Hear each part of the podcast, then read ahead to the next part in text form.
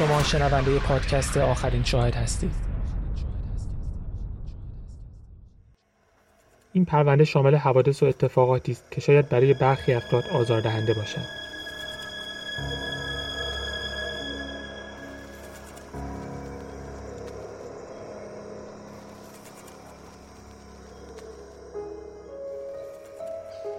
اتاق مرگ از هفته پیش آماده بود. ورقه های پلاستیکی روی دیوار زمین و البته دور میز فلزی رو پوشونده بود. تمام درس ها هم با نوارچسب بسته شده بود. باتون برقی به درد نخور رو کنار گذاشت. ماسکش رو آماده کرد. ژاکتش رو تنش کرد و منتظر موند. چراغهای گاراژ هنوز روشن بود. ساعت 6 و 47 دقیقه عصر بود و هنوز وقت داشت. اما هیجان زده بود. ناگهان صدای موتور ماشینی رو شنید که جلوی گاراژ پارک کرد. از پایین در نیمه باز گاراژ لاستیک های یه مزدا معلوم بود. خودش بود. زودتر از موعد اومده بود. تصمیم گرفت به روال معمول ادامه بده. چراغهای گاراژ رو خاموش کرد و با میله ای که دستش بود پشت در مخفی شد. جیم از زیر در وارد شد و داد زد. سلام. خشکش زد. بلافاصله ماسکش رو برداشت و روی میز گذاشت. چراغها رو روشن کرد و گفت سلام من هری هستم.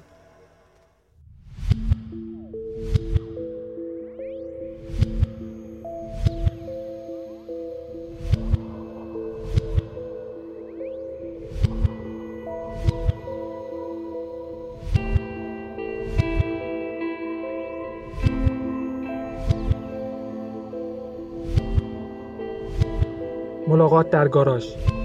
قسمت سوم.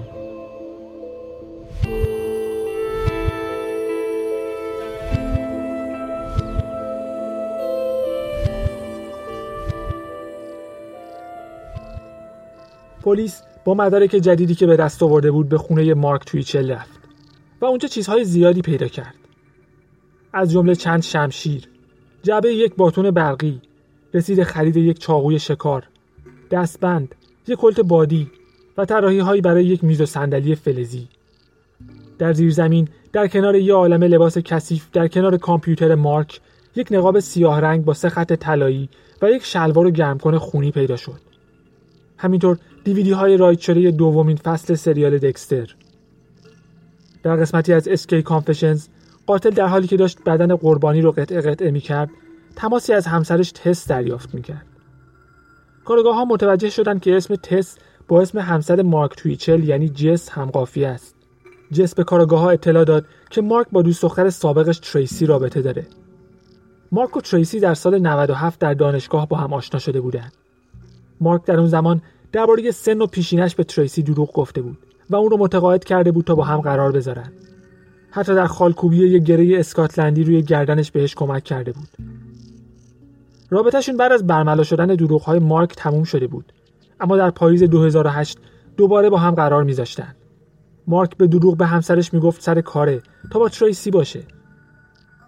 اما مشکلات جس و مارک از سپتامبر شروع شده بود. زمانی که جس داستان زنی رو تعریف کرد که صحبا بچهش رو در ماشین جا می‌ذاره و نهایتا باعث مرگ بچه میشه. جس که خودش مادر بود با اون زن همدردی می‌کرد. اما مارک هیچ احساسی نداشت. حتی گفته بود مطمئن نیست بتونه با دیگران همدردی کنه. یا اساسا چیزی به اسم همدردی در وجودش باشه. این جس رو ناراحت می‌کرد و به خاطر همین قرار شد مارک برای حل مشکلات روحیش جمعه شب ها پیش روانپزشک بره. وقتی جمعه شب دهم اکتبر جس به مارک زنگ زد. مارک ادعا کرده بود در باشگاهه. با اینکه جس می‌دونست باشگاه مارک تو اون ساعت از شب تعطیله. یادش نمیومد مارک چه ساعتی به خونه برگشت اما بیشتر ساعت روز بعد رو در کنار هم بودند و می‌گفت مارک کاملا آروم و راحت بود. ظاهرا فقدان همدردی در مارک یک مشکل مزمن بود چون مدارک مربوط به طلاق در ازدواج اولش نشون می‌داد دلیل جدایی خشونت روانی مکرر و شدید مارک بوده.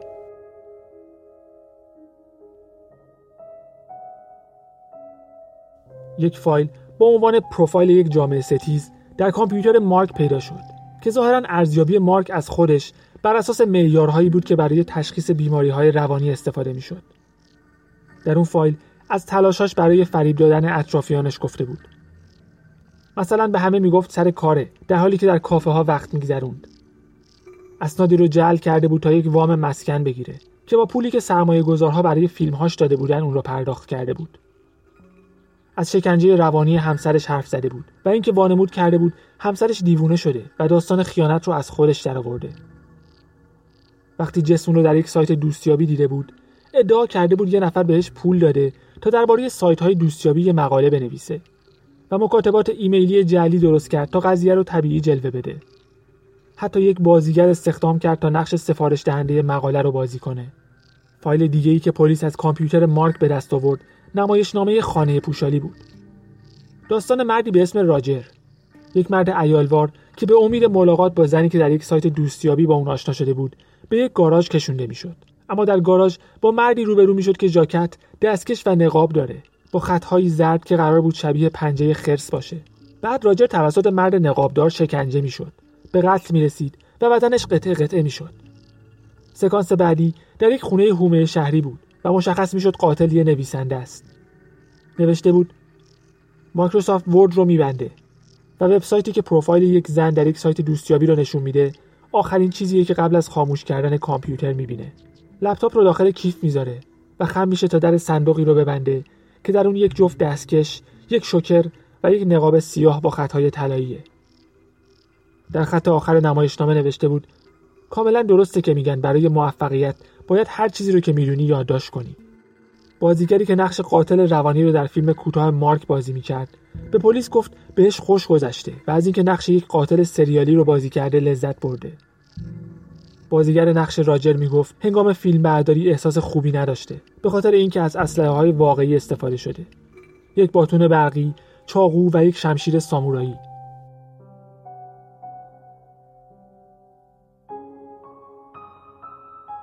بقایای دی ای جانی آلتینگر که از قاشق و چنگال، لیوان، تیغ اصلاح و ناخونگیرش به دست اومده بود. با مدارک پزشکی قانونی به دست اومده از وسایلی که متعلق به مارک تویچل بود مطابقت داشت. 31 اکتبر مارک تویچل دستگیر و به قتل عمد جانی آلتینگر متهم شد. کارآگاه ها معتقد بودن SK Confessions و نمایشنامه خانه پوشالی اعتراف به گناهه. اما چون مارک می‌تونست ادعا کنه هر دو داستان ساخته تخیلش هستند پلیس باید ثابت می‌کرد اتفاقاتی که در اون دو فایل ازشون صحبت شده واقعا اتفاق افتاده. SK Confessions یه قربانی به اسم جیم داشت که پلیس مطمئن بود جانی هالتینگره اما یک قربانی دیگه هم در کار بود مردی به اسم فرانک. این اسم در گزارشی که در سوم اکتبر از میلووز رسیده بود دیده می‌شد. به خاطر همین پلیس فکر می‌کرد ممکنه مارک تویچل قربانیان شناسایی نشده دیگه هم داشته باشه. در اسکی کانفشنز چندین صفحه به ملاقات قاتل فرانک و اتفاقات بعدی اختصاص پیدا کرده بود. درگیری صدماتی که قاتل وارد کرده بود اینکه فرانک چطور تونسته بود فرار کنه و ناامیدی قاتل وقتی فرانک به یک زن و مرد رسید که هرچند کمکش نکردن اما فرصتی برای فرار بهش دادن. مطابقت داستان اسکی کانفشنز با داستانی که ترور و میریسا تعریف کرده بودند نشون می‌داد فرانک یه آدم واقعی بوده به خاطر همین پلیس در تلاش برای پیدا کردن فرانک داستان جانی رو در خبرگزاری ها منتشر کرد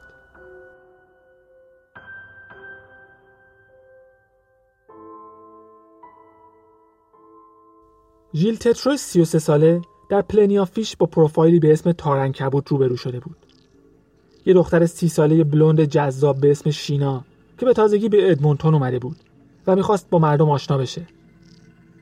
ژیل بهش پیام داد و شینا هم بلافاصله جواب داد و برای جمعه سوم اکتبر قرار گذاشتن تا با هم شام بخورن و به سینما برن.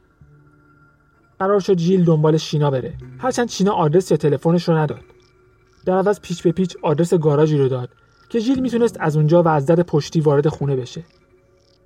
ژیل درباره این قرار با کسی صحبت نکرد و به سمت خونه شینا در میلوودز رفت. به محض وارد شدن یه نفر اون رو از پشت گرفت و چند بار با یک جسم سفت به سرش ضربه زد. ژیل که فکر می‌کرد می‌خوان ازش دزدی کنن برگشت تا چهره مهاجم رو ببینه اما فرد مهاجم صورتش رو با یک نقاب مشکی و طلایی پوشونده بود با باتون برقی چند بار به ژیل ضربه زد تا اون رو فلج کنه اما اثری نداشت و ژیل تونست از دستش فرار کنه مرد نقابدار یه تفنگ از جیبش در آورد و از ژیل خواست روی زمین بخوابه و چشماش رو با چسب بست. بعد از چند ثانیه ژیل سعی کرد روی پاهاش بیسته. چسب رو از روی صورتش برداشت.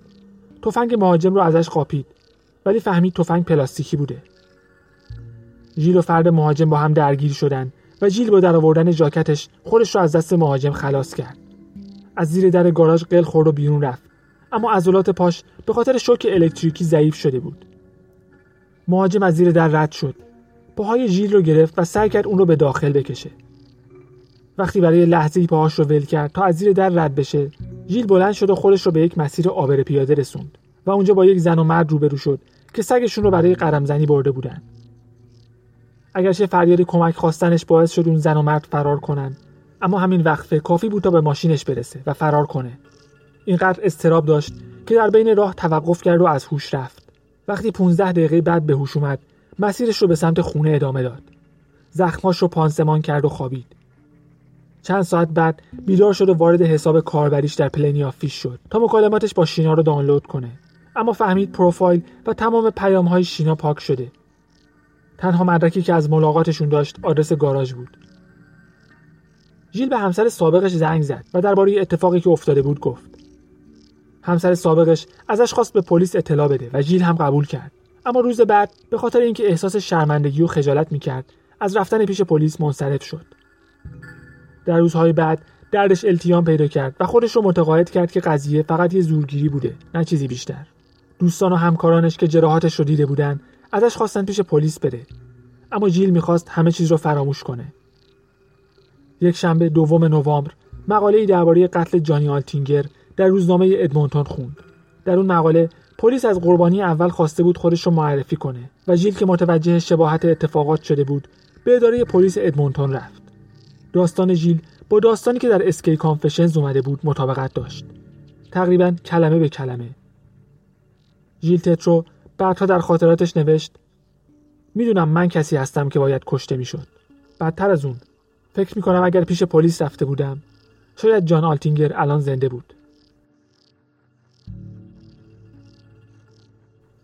دو روز بعد در پنجم نوامبر پلیس ادمونتون پیامهایی از زنی به اسم رنه از کلیولند دریافت کرد.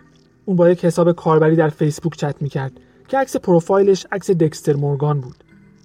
رنه که طرفدار این سریال بود امیدوار بود این پروفایل متعلق به مایکل سی هال بازیگر نقش دکستر مورگان در سریال دکستر باشه. اما فهمید اون حساب متعلق به یک فیلمساز تجربی به اسم مارکه. مکالمات رنه و مارک روز به روز تاریکتر و ترسناکتر شده بود.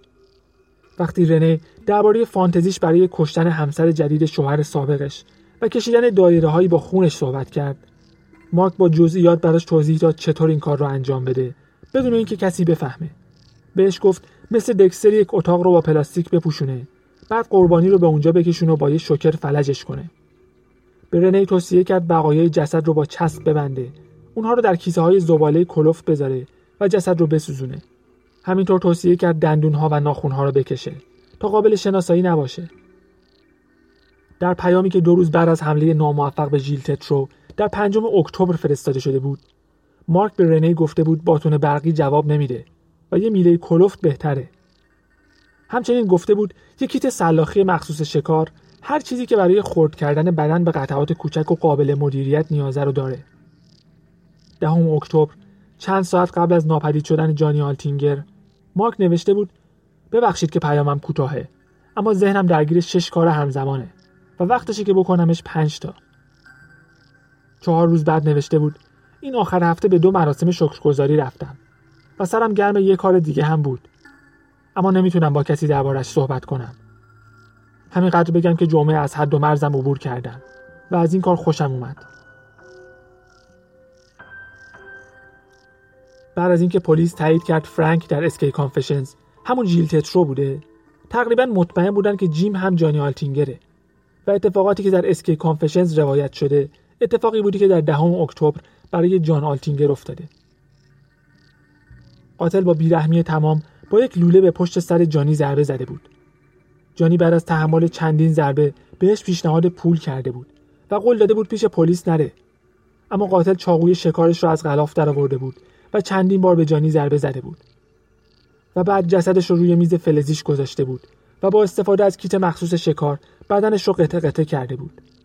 چیزی که به گفته خودش فرایند جذابی نبود. نوشته بود قصد داشته یه کوره بخره اما چون هزینهش زیاد بوده یه بشکه فلزی و یه پیت بنزین گرفته. بشکه رو در ماشینش گذاشته بود و به خونه والدینش در شمال ادمونتون برده بود. و وسط حیات آتیشش رو روشن کرده بود. داستان به طور ناگهانی تموم شده بود. وقتی قاتل فهمیده بود جسد به طور کامل نمیسوزه. با این حال روی کامپیوتری که در خونه والدین مارک تویچل بود فایلی پیدا شد که ظاهرا ادامه نوشته هاش بود. فایل جدید اینطور شروع می شد فاضلاب خودشه. هیچ اون پایین نمیره. بعد از این کشف پلیس ملک والدین مارک رو زیر و رو کرد و سیستم فاضلاب منطقه رو بازرسی کرد. اما چیزی از بقایای جان آلتینگر پیدا نکرد. در 18 ماه آینده مارک در زندان در انتظار محاکمه بود و برای گذراندن وقتش داستان مینوشت و نقاشی می‌کشید. و پلیس هم از پیدا کردن جسد جانی آلتینگر ناامید نشده بود. تا اینکه سوم ژوئن 2010 وقتی کارآگاهان جنایی برای ملاقات با مارک و وکیلش به زندان رماند رفته بودند یه تکه کاغذ از مارک گرفتن. نقشه از شمال ادمونتون که زیرش نوشته بود موقعیت بقایای جسد جانی آلتینگر اون نقشه کارگاه ها رو به یک کوچه بالاتر از جایی رسوند که در نوامبر 2008 بازرسی کرده بودند. و وقتی به داخل فاضلاب نگاه کردند چیزی شبیه به دو قطعه از بدن یک انسان قابل رویت بود. کمتر از نیمی از استخوانهای یک انسان بالغ از فاضلاب خارج شد. و پزشک قانونی تایید کرد متعلق به جانی آلتینگر بوده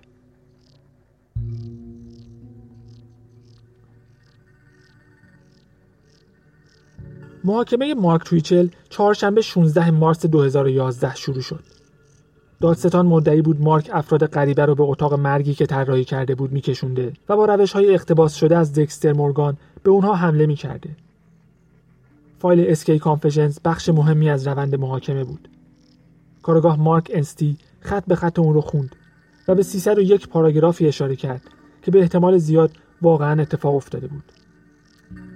شاهدین زیادی به جایگاه اومدن. از جمله ترور و میریسا زوجی که حمله مارک به ژیل تترو را ناکام گذاشته بودند شاهد اصلی متشاکی خود مارک تویچل بود. جوابهاش خشک و مختصر و مفید بود اما وقتی درباره پروژه های فیلم سازیش صحبت می‌کرد به وجد میومد خانه پوشالی رو یک پروژه بلند پروازانه و عمیق توصیف کرد که بهش می‌گفت سرگرمی چند لایه روانشناختی. می‌خواست از الگوی مشابه فیلم های تجربی موفق دیگه مثل بلرویچ پراجکت استفاده کنه که به عنوان تصاویر ضبط شده مستند وارد بازار شده بود نه یک فیلم حرفه‌ای. مارک امیدوار بود بتونه فیلم کوتاهش رو به یک فیلم سینمایی تبدیل کنه و بعد از اون کتابی رو بر اساس دیدگاهی که داشته منتشر کنه. ایدهش این بود که کسی نفهمه این فیلم واقعی بوده یا ساختگی. رمان SK Confessions رو برای ادای احترام به مؤلف داستانهای ترسناک و علمی تخیلی استفن کینگ نوشته بود. سومین مرحله استفاده از رسانه های اجتماعی از طریق پست هایی از افرادی بود که ادعا می‌کردند خودشون هم قربانی قاتل نقابدار بودند. با استفاده از عکس زنی که از یک پروفایل دیگه در پلنیا فیش برداشته بود ژیل تترو رو برای این کار پیدا کرد. گفت اول قصد داشته ژیل رو هم روی میزش ببره. اما بعد نظرش عوض شده و تصمیم گرفته اون رو بترسونه تا فکر کنه واقعا قراره به قتل برسه. گفت به این خاطر از باتون برقی استفاده کرده که می‌دونسته آسیب جدی وارد نمی‌کنه. هدفش این بوده که ژیل رو ول کنه تا وقتی کتاب و فیلم خانه پوشالی منتشر شد ژیل یه تجربه دست اول از اتفاقات داستان داشته باشه. گفت ماسک ژاکت کلاهدار باتون و دستبند رو به این خاطر نگه داشته که اگر ژیل به پلیس گزارش داد چه اتفاقی براش افتاده بتونه خودش رو تبرئه کنه هفته بعد از اسم جن برای قربانی بعدی یعنی جان آلتینگر استفاده کرد ادعا کرد وقتی جان برای بار دوم به گاراژ برگشته براش توضیح داده که قراری در کار نیست و سعی کرده ایده لایه بندی روانشناختیش رو توضیح بده. جانی از این مسئله ناراحت شده و با یه میله به اون حمله کرده. مارک از دو ضربه اول جا خالی داده اما ضربه سوم به آرنجش خورده. میله رو از جانی گرفته و به سرش ضربه زده. بعد یه چاقو در آورده به این امید که جانی بترسه اما جانی به سمتش حمله کرده و مارک هم به اون چاقو زده. گفت بدترین حس ممکن بود. احساس می‌کردم دستم که چاقو رو گرفته بود داره خیس میشه و ناخداگاه ولش کردم و بعد دیدم چاقو از بدنش بیرون زده وقتی فهمیدم داره میمیره خشکم زده بود و نمی‌دونستم چی کار کنم یه جنگ تو سرم راه افتاده بود از یه طرف می‌خواستم به 911 زنگ بزنم و از طرف دیگه وقتی به اطرافم نگاه می‌کردم به وضعیتی که گاراژ داشت گفت هول کرده بود و تصمیم گرفت از وسایل فیلمبرداری برای کارهایی که برای اون طراحی نشده بودن استفاده کنه.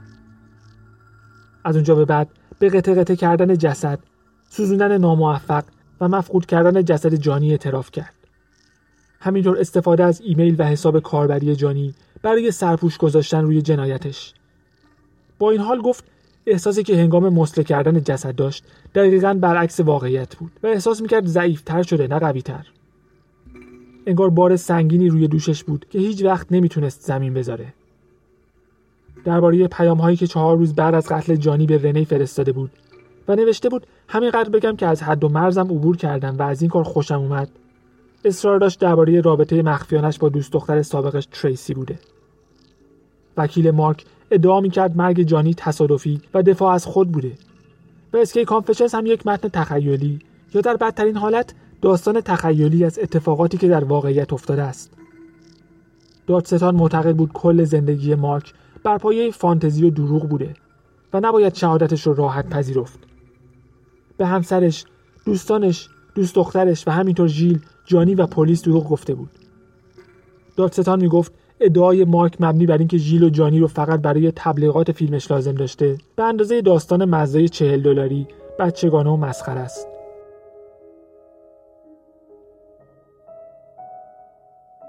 سهشنبه 12 آوریل 2011 هیئت منصفه مارک تویچل رو در پرونده قتل عمد جانی آلتینگر گناهکار تشخیص داد.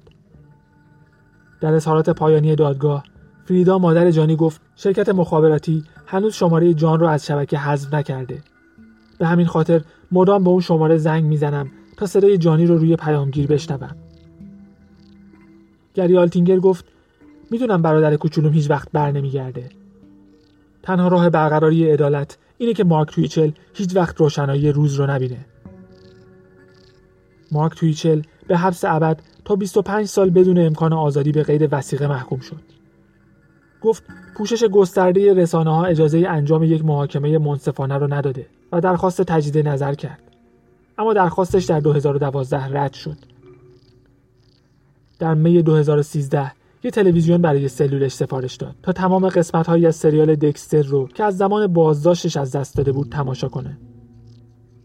کارگاه مارک انستی معتقد بود احتیاط جانی آلتینگر قبل از رفتن به قرار جون افراد زیادی رو نجات داده. به فریدا گفت پسرت یه قهرمان بود چون از عذاب کشیدن چندین خانواده دیگه جلوگیری کرد.